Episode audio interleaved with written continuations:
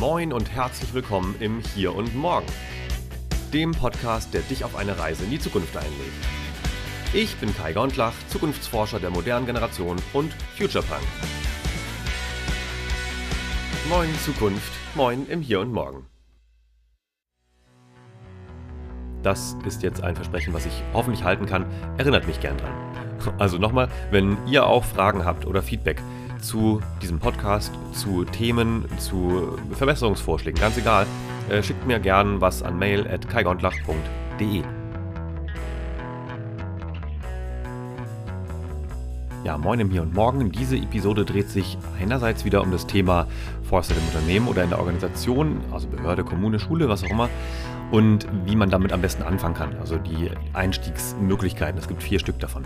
Und außerdem hier zu Beginn dieser Episode habt ihr gerade schon gehört, äh, eine Ankündigung. Ich habe nämlich zwei Ankündigungen mitgebracht. Bitte mal wieder um Feedback und um Fragen, denn der Podcast feiert bald seinen dritten Geburtstag. Ist das nicht fantastisch? Insofern, also gerne reinhören. Falls das Thema Foresight jetzt nichts für euch ist, dann äh, einfach nur die ersten beiden Teile anhören. Es gibt zwei spannende Ankündigungen und äh, falls doch, dann gerne auch ganz hören. Ich habe es dieses Mal sogar geschafft, unter 30 Minuten zu bleiben. Sehr, sehr cool. Also viel Spaß, viel Erkenntnis vor allem mit dieser Episode.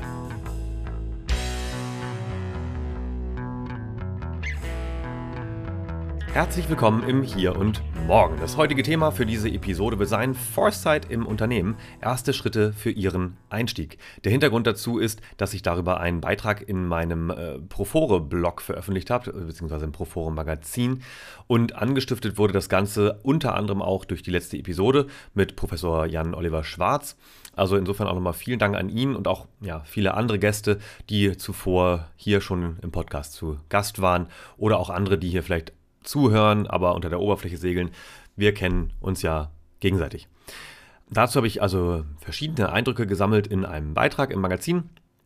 Und da wir hier anhand der Datenauswertung der letzten Episoden und Beiträge natürlich im Blog und auf Social Media und so weiter und so fort ein sehr, sehr hohes Interesse an diesem Thema feststellen, wollen wir das hier ein bisschen vertiefen und auch ja, hörbar machen. Bevor wir damit anfangen, aber erstmal noch zwei Ankündigungen. Ankündigung Nummer eins: Dieser Podcast im Hier und Morgen wird bald drei Jahre alt. Ist das nicht krass? Das ist irgendwie verrückt, wenn man sich die Anfänger anhört und ich mich daran erinnere, wie planlos ich gestartet bin, was in der Zwischenzeit alles passiert ist, naja, und überhaupt das Ganze. Inzwischen hören hier einige tausend Menschen zu, was mich ehrlich gesagt wirklich sehr, sehr froh macht, aber auch sehr demütig. Denn die beliebtesten Episoden sind die, in denen ich die Fragen aus dem Publikum beantworte. Und was wäre da naheliegender oder näher liegend, ich weiß nicht, als euch wieder dazu einzuladen, mir Fragen zu schicken. Also schickt mir gern eure Fragen an mail at kaigontlach.de. Kai Gondlach in einem Wort, ist dann auch in den Shownotes.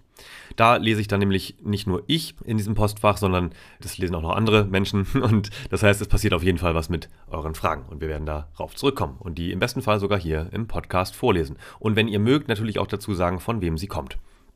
Ich versuche dann in der übernächsten Episode, also Episode 111, was für ein Zufall, diese Fragen zu beantworten oder zumindest irgendwie klug darüber zu sprechen. Das darf dann alles sein von warum bist du Zukunftsforscher über äh, wie ist das Leben als Keynote-Speaker, wenn man so viel Bahn fährt, bis hin zu wir sind ein mittelständisches Industrieunternehmen und möchten einen Trendscout einstellen. Ist das eine gute oder eher eine schlechte Idee? So ähnlich lief das auch beim ersten Fördermitgliedertreffen ab. Übrigens, das war ja am 2. Oktober. Dazu hatte ich ja alle eingeladen, die diesen Podcast schon unterstützen. Und wir freuen uns natürlich auch, wenn diese Runde noch wachsen sollte. Der Link dazu den findet ihr wie immer in den Show Notes. Die folgenden Themenvorschläge für weitere Episoden, also für die Redaktionsplanung, habe ich mir aus diesem Treffen schon mal notiert. Einmal der Zusammenhang zwischen künstlicher Intelligenz und Ethik oder auch generell Digitalisierung und Ethik. Das finde ich ist ein ganz hervorragender Vorschlag, denn das Thema beschäftigt mich ja sowieso auch immer und auch immer mehr und natürlich auch viele, die hier zuhören, die entweder aus Arbeitnehmersicht oder aus Arbeitgeberinnensicht das Thema irgendwie wichtig finden. Insofern, das wird dann hier in den nächsten Monaten bestimmt mal wieder auftauchen. Ein anderes Thema, was auch wichtig ist und damit auch zum Teil verwandt, ist Datenschutz versus Datenteilen. Weil die Frage, die ja hinter Digitalisierung und künstlicher Intelligenz immer steht, ist, woher bekomme ich die Daten, um diese Systeme zu trainieren und auch im laufenden Betrieb zu optimieren und äh, aber auf der anderen Seite darf ich das überhaupt? Und das ist natürlich eine ziemlich schwierige Frage. Und ja, da würde ich auch gerne ein bisschen tiefer einsteigen. Dann ein weiteres Thema war das Bildungssystem, also Stichwort Bildung neu denken. Ich habe ja mal ein White Paper dazu veröffentlicht vor zwei Jahren ungefähr. Ähm, da habe ich unter anderem auch geschrieben, dass die, das, was wir heute noch Soft Skills nennen, ne, dass das so langsam jetzt schon zu Hard Skills wird. Ne? Also im Zuge der ganzen Automatisierungsgeschichte, wenn also eine KI Jobs oder zumindest Tätigkeiten übernimmt, dann werden ja die menschlichen Fähigkeiten wieder wichtiger. Ganz große Frage natürlich in Klammern ist dann, werden dann Berufe, die tendenziell eher auf menschlichen Fähigkeiten und Fertigkeiten, sowas wie Empathie, interpersonale Intelligenz beruhen, also gerade in der Pflege, in der Bildung, werden die dann auch besser entlohnt? Großes Fragezeichen und Klammer zu. Und das vierte Thema, was ich notiert habe, ist die Disruption von Berufen. Also wo entstehen eigentlich vielleicht gerade jetzt Lösungen oder Technologien oder Geschäftszweige, Geschäftsmodelle, die bestimmte Berufe perspektivisch ersetzen? Und das ist natürlich eine ziemlich heikle Frage. Deswegen äh, schlawiner ich da auch immer so ein bisschen drum herum. Denn äh, es gibt diverse Studien, die behaupten, dass irgendwelche Jobs ersetzt werden ähm, von KI und so weiter und so fort. Das wird dann oft in, in den Medien, sage ich mal so, ähm, relativ überspitzt dargestellt. So nach dem Motto, in zehn Jahren seid ihr alle arbeitslos oder zumindest die Hälfte von euch. Und das schürt natürlich Angst und das ist auch der Grund, warum die Medien das machen, weil, ne, also Angst funktioniert halt einfach. Das ist natürlich so erstmal nicht richtig. Ähm, und bevor ich mich jetzt hier zu sehr vertiefe in das Thema, greife ich das mit Sicherheit nochmal später auf. Einer der Gründe dafür ist, dass ja dieser äh, Sammelband, den wir herausgegeben haben, ich habe es schon erwähnt, Arbeitswelt und KI 2030, der geht ja nächstes Jahr in eine neue Runde. Es wird eine Neuauflage gegeben. Das wurde angefragt von, vom Verlag, von Springer Gabler. Einfach weil die gesagt haben, Mensch, das Teil läuft so gut, aber jetzt ist in der Zwischenzeit ja doch schon so viel passiert, dass wir da gerne eine neue Auflage von hätten. Und natürlich machen wir das gerne. Das ist dann ja auch nicht ganz so aufwendig wie ein neues Buch zu erstellen. Also es wird äh, viele äh, Beiträge nochmal geben, praktisch aktualisiert, aber auch eine ganze Reihe von neuen Beiträgen. Also ne, seid gespannt, was da passiert. Äh, achso, der Auslöser übrigens, wir haben über 10.000 Bücher verkauft. Das ist der absolute Wahnsinn, denn das ist ja ein Fachbuch, das kostet knapp 90 Euro, die englische Version sogar 120, frag mich nicht warum. Das ist wirklich, es ist wirklich ein Bestseller. Das sagen wir jetzt nicht einfach nur so, es ist im Fachbuchbereich wirklich eine, eine bemerkenswerte Ausnahme, dass so viele von diesen Exemplaren in Umlauf sind. Und das finden wir toll. Also ich meine, wir verdienen damit nicht besonders viel. Das war aber auch nie das Ziel. Es war immer das Ziel, da wirklich Menschen zu helfen und Organisationen zu helfen, also sämtlicher Art, ob es jetzt Behörden sind oder Unternehmen oder Vereine, NGOs äh, oder Schulen. Und das hat, glaube ich, scheinbar ganz gut funktioniert. Und da bin ich auch echt glücklich drüber. Genau, außerdem kam noch die Idee auf in diesem Fördermitglieder-Meeting, dass ich hier ja auch mal Fragen thematisieren könnte, die nach meinen Keynotes aufgetaucht sind. Und das fand ich auch eine sehr schöne Idee, weil äh, ich bin jetzt aktuell wieder sehr, sehr viel unterwegs. Falls ihr mir bei Instagram oder so folgt, seht ihr das auch ab und zu mal, weil ab und zu denke ich auch mal dran, darüber zu berichten. Äh, oder jemand Kluges bei mir im Team macht dann was Schönes darüber. Und natürlich, es gibt in der Regel eine Frage, Fragesession danach. Ne? Und ähm, das heißt, da kommen dann ganz, ganz unterschiedliche Fragen und manche darf ich natürlich nicht der Außenwelt präsentieren, ist klar, hm, wenn das irgendwelche Vorstandsrunden sind oder so, aber äh, es gibt auch Runden, die sind dann öffentlicher oder die sind sogar, ne, kann man sich sogar selbst mit dazusetzen, wenn man will. Und gerade solche Fragen oder auch eher generischere Fragen, sowas wie kommt die Kreislaufwirtschaft und wenn ja, wann, äh, weiß ich auch nicht, aber ja, kommt, dann äh, kann ich die hier gerne mal aufgreifen und vielleicht auch mal wirklich in, in, ins Zentrum einer Episode stellen.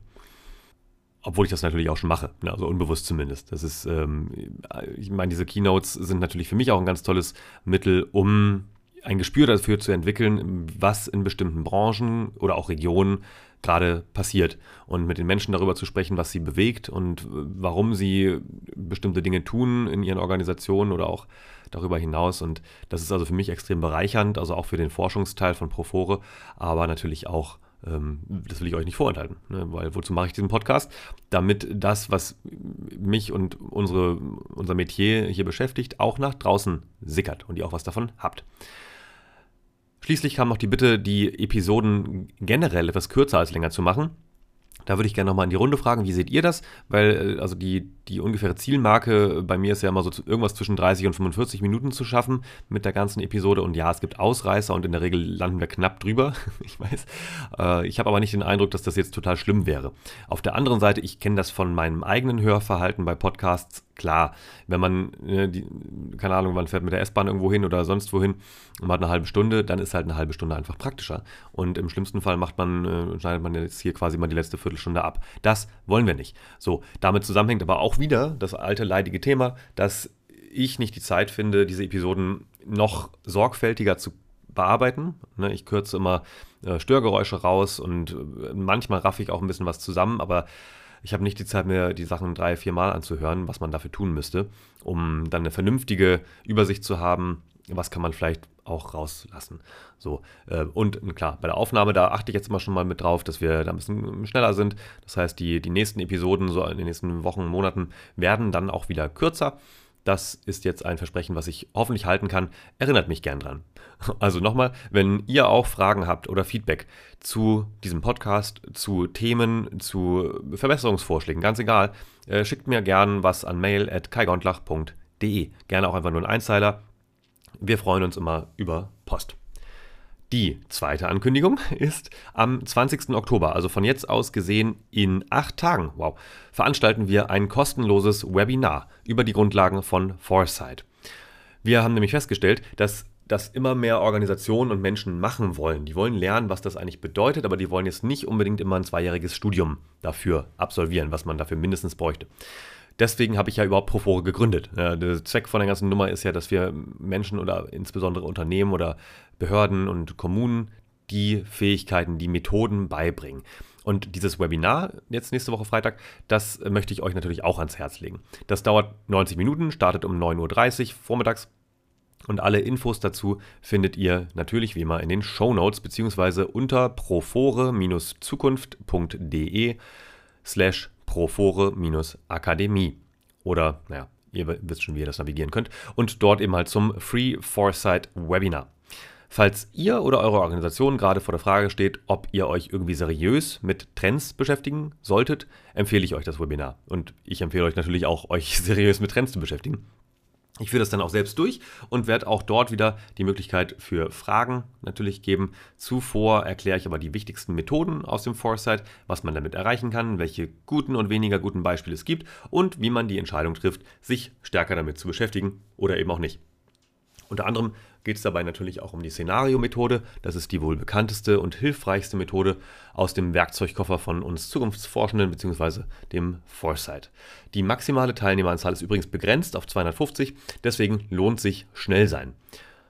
Gut, damit kommen wir zum eigentlichen Thema dieser Episode. Wie fangen Unternehmen, Behörden, Ämter oder Kommunen mit Foresight an? Es folgt also jetzt der neue Beitrag im Profore Magazin. Foresight im Unternehmen. Erste Schritte für Ihren Einstieg. Immer mehr Personalverantwortliche sprechen uns an mit dem Ziel, eigene Foresight-Kompetenz im Unternehmen oder der Behörde aufzubauen. Aller Anfang ist schwer. In meinem Blogbeitrag erkläre ich, wie Sie vorgehen können. Warum Foresight? Wenn Sie diesen Beitrag lesen bzw. hören für euch im Podcast, sind Sie oder Ihre Organisation vermutlich schon davon überzeugt, dass es eine gute Idee ist, eigene Kompetenz in der strategischen Vorausschau aufzubauen. Vielleicht kennen Sie auch schon die Unterscheidung von Zukunftsforschung und Foresight. Falls nicht, finden Sie eine kurze Erläuterung hier. Das ist dann jetzt verlinkt. Das packe ich hier auch in die Show Notes. Nun ist es wichtig, die konkreten Parameter festzulegen, was Sie mit Foresight erreichen möchten. Und da wird es knifflig. Aus unserer Erfahrung gibt es drei Motive für Foresight. Erstens, Erkenntnisgewinn. Sie möchten mehr über zukünftige Entwicklungsmöglichkeiten Ihres Produkts, Ihres Markts, Ihrer Branche, Ihres Personals usw. So erfahren. Eine interdisziplinäre 360-Grad-Sicht mit Foresight-Perspektive ist dafür sinnvoll. Zweitens Innovation. Sie verfolgen das klare Ziel, Ihre Organisation zu innovieren, also substanziell weiterzuentwickeln. Foresight soll für Sie also den Abgleich Ihrer Vision mit den tatsächlich zu erwartenden Zukunftsszenarien fundieren. Drittens Image. Sie möchten sich gegenüber Ihren wichtigsten Stakeholdern zukunftsorientiert positionieren. Je nach Motivlage eignen sich unterschiedliche Herangehensweisen, die letztlich auch vom Budget abhängen. Einstiegsmöglichkeiten in Foresight. Möglicherweise sind Sie Führungskraft mit Personalverantwortung, Mitglied der Geschäftsführung oder des Vorstands, verfügen vielleicht sogar über den klaren Auftrag, sich um die Einführung von Foresight zu kümmern. Hier sind die gängigsten Optionen. Trend Scout. Ein sinnvoller erster Schritt ist die Besetzung einer oder mehrerer Stellen für Trend Scouts. Die Jobbeschreibung kann natürlich variieren, doch ein zentrales Element ist in der Regel der Aufbau eines kontinuierlichen Trend der Spots und regelmäßige Reportings mindestens ans Topmanagement. Welche technologischen, wirtschaftlichen, politischen, juristischen, gesellschaftlichen Entwicklungen haben einen Einfluss auf das Geschäftsmodell, die Prozesse, die Lieferkette, heute, morgen und übermorgen? Die entscheidende Frage ist die organisatorische Einbettung. Ist der Trend Scout nah an der Geschäftsführung, Teil des Innovationsmanagements oder im Strategieteam? Ist sie eine Stabsstelle oder ein Chief Futures Officer? Auch knifflig die Frage der Einbindung. Einerseits ist die Funktion des Trend Scouts die Abschaffung der Betriebsblindheit, was dafür spricht, auch den Arbeitsvertrag und die lokale Verortung anders als beim sonstigen Personal zu handhaben. Immerhin sollte die Person auch regelmäßig internationale Konferenzen besuchen, sich mit anderen Trendscouts vernetzen und ohne Scheuklappen arbeiten können. Andererseits braucht ein Trendscout ein buntes Profil aus fachlicher Kompetenz ihrer Branche und interdisziplinärer Methodik, sollte die Unternehmenskultur kennenlernen und somit auch im Kollegium und in der Aufbauorganisation verortet sein. Daher kann es auch sinnvoll sein, direkt zwei halbe Stellen für das Thema auszuschreiben und gegebenenfalls intern zu besetzen der größte Vorteil eines eigenen Teams ist, dass Ihr geistiges Eigentum in der Firma bleibt. Der größte Nachteil ist, dass die Fähigkeit, tatsächlich unabhängige Bewertungen für Trends und Zukünfte zu entwickeln, durch die gegebenen Organisationsgrenzen eingeschränkt bleibt. Man merkt schon, die Frage ist alles andere als trivial. Möglicherweise stellt der Schritt zu Foresight im Unternehmen sogar ihre Aufbauorganisation in Frage. Schließlich gibt es Trendscouts noch nicht an jeder Ecke, aber das könnte sich bald ändern. Fortbildung in Sachen Foresight. Sicher haben Sie im Top-Management die grundlegende Kompetenz zur strategischen Vorausschau und nutzen möglicherweise auch schon Tools aus dem Kontext von Foresight bzw. Data Analytics oder Business Intelligence. Dennoch ist der Kern Ihrer Stellenbeschreibung nicht die 360-Grad-Sicht unabhängig vom Unternehmen, sondern das genaue Gegenteil. Interessenskonflikte einer Personalunion von Management und Foresight sind vorprogrammiert, aber das gehört letztlich auch zu Ihrem Job. Sollten Sie sich dennoch dazu entscheiden, als Führungskraft die Foresight-Funktion einzunehmen, empfiehlt sich eine Fortbildung in Foresight-Methoden. Die Angebote in diesem Bereich sind aktuell noch rar gesät. Neben einigen Hochschulen und Universitäten wagen sich langsam auch andere Fortbildungsträger an das Thema, darunter auch Profore. Im Kern der Fortbildung sollte der Fokus auf den Potenzialen von Foresight, den praktischen Methoden und Tools sowie der grundlegenden Idee der strategischen Vorausschau liegen. Letztlich ist das Mindset sowie die Offenheit für Zukünfte entscheidend Punktuelles externes Foresight-Know-how. Die dritte Option ist die punktuelle Beauftragung von Zukunfts-Know-how. Sie eignet sich vor allem, wenn Sie eine klar definierte, zeitlich eher begrenzte oder auch regelmäßige Einschätzung wichtiger Branchentrends benötigen. Zukunftsinstitute wie Profore sind einerseits darauf spezialisiert, kontinuierlich die relevanten Trends und Treiber zu analysieren, oft unabhängig von der Branche Andererseits zeichnet die Foresight-Community aus, dass wir uns in sehr kurzer Zeit in neue Branchen und Themen einarbeiten, um die projizierten Verläufe von Trends sowie antizipierbare Wildcards auf konkrete Umgebungen zu transferieren. Das Format kann sehr unterschiedlich sein. Benötigen Sie eine Analyse in Schriftform, beauftragen Sie vermutlich eine Studie. Möchten Sie daraus eher etwas für die Organisation lernen, wird diese wahrscheinlich nicht veröffentlicht Möchten Sie hingegen anderen Stakeholdern außerhalb der Organisation Ihren neuen Wissensstand mitteilen, bietet sich eine öffentlichkeitswirksame Publikation an. Der größte Vorteil externen Know-hows ist, dass sie sehr effizient die Erkenntnisgenerierung auslagern und das Personalwesen keinen Mehraufwand hat. Größter Nachteil ist, dass sie weniger Kontrolle über die inhaltliche Kongruenz zu ihrem Geschäft haben und das geistige Eigentum weniger verbindlich Teil ihrer Organisation wird. Dauerhafte Foresight-Beratung Last but not least bleibt die Option einer dauerhaften Beratung bzw. Kooperation mit einem Dienstleister. So wie Sie eine Steuerberatungskanzlei oder Wirtschaftsprüfung mit der Erstellung Ihrer Bilanzierung etc. dauerhaft beauftragt haben, kann die externe permanente Zusammenarbeit mit einem Foresight-Anbieter dann Sinn ergeben, wenn Sie die Schnittstelle ins Unternehmen sinnvoll definieren und besetzen können und die Arbeitspakete ebenso klar umrissen sind noch gibt es keinen Bundesverband für Foresight, doch über das Netzwerk Zukunftsforschung sind die eher wissenschaftlich tätigen Zukunftsforschenden organisiert. Die World Future Studies Federation ist das internationale Pendant dazu. In der Association of Professional Futurists, APF, finden Sie die internationale Foresight-Expertenliga, inklusive deutschsprachigen Menschen. Dort ist ungefähr alles vertreten, von Solo-Selbstständigen über Netzwerkinstitute wie Profore bis hin zu größeren Thinktanks. Fazit Der Einstieg in Foresight ist keine Raketenwissenschaft, allerdings ist durch den eher ungewöhnlichen Charakter der Aufgabenstellungen, nämlich das zu tun, was eine Organisation per Definition nicht selbst kann, die Hürde höher, als es auf den ersten Blick scheint. Wir hoffen, dass wir Ihnen mit diesem Beitrag Ideen für die ersten Schritte in Richtung Foresight im eigenen Unternehmen geben konnten. Wenn Sie mehr erfahren möchten, melden Sie sich gerne für unseren Newsletter an, sofern noch nicht geschehen. Dort erfahren Sie regelmäßig, welche Themen im Foresight-Umfeld relevant sind und welche Tools der Zukunftsforschung im Kontext von Corporate oder Public Foresight Sinn machen. Zurück zum Podcast im Hier und Morgen.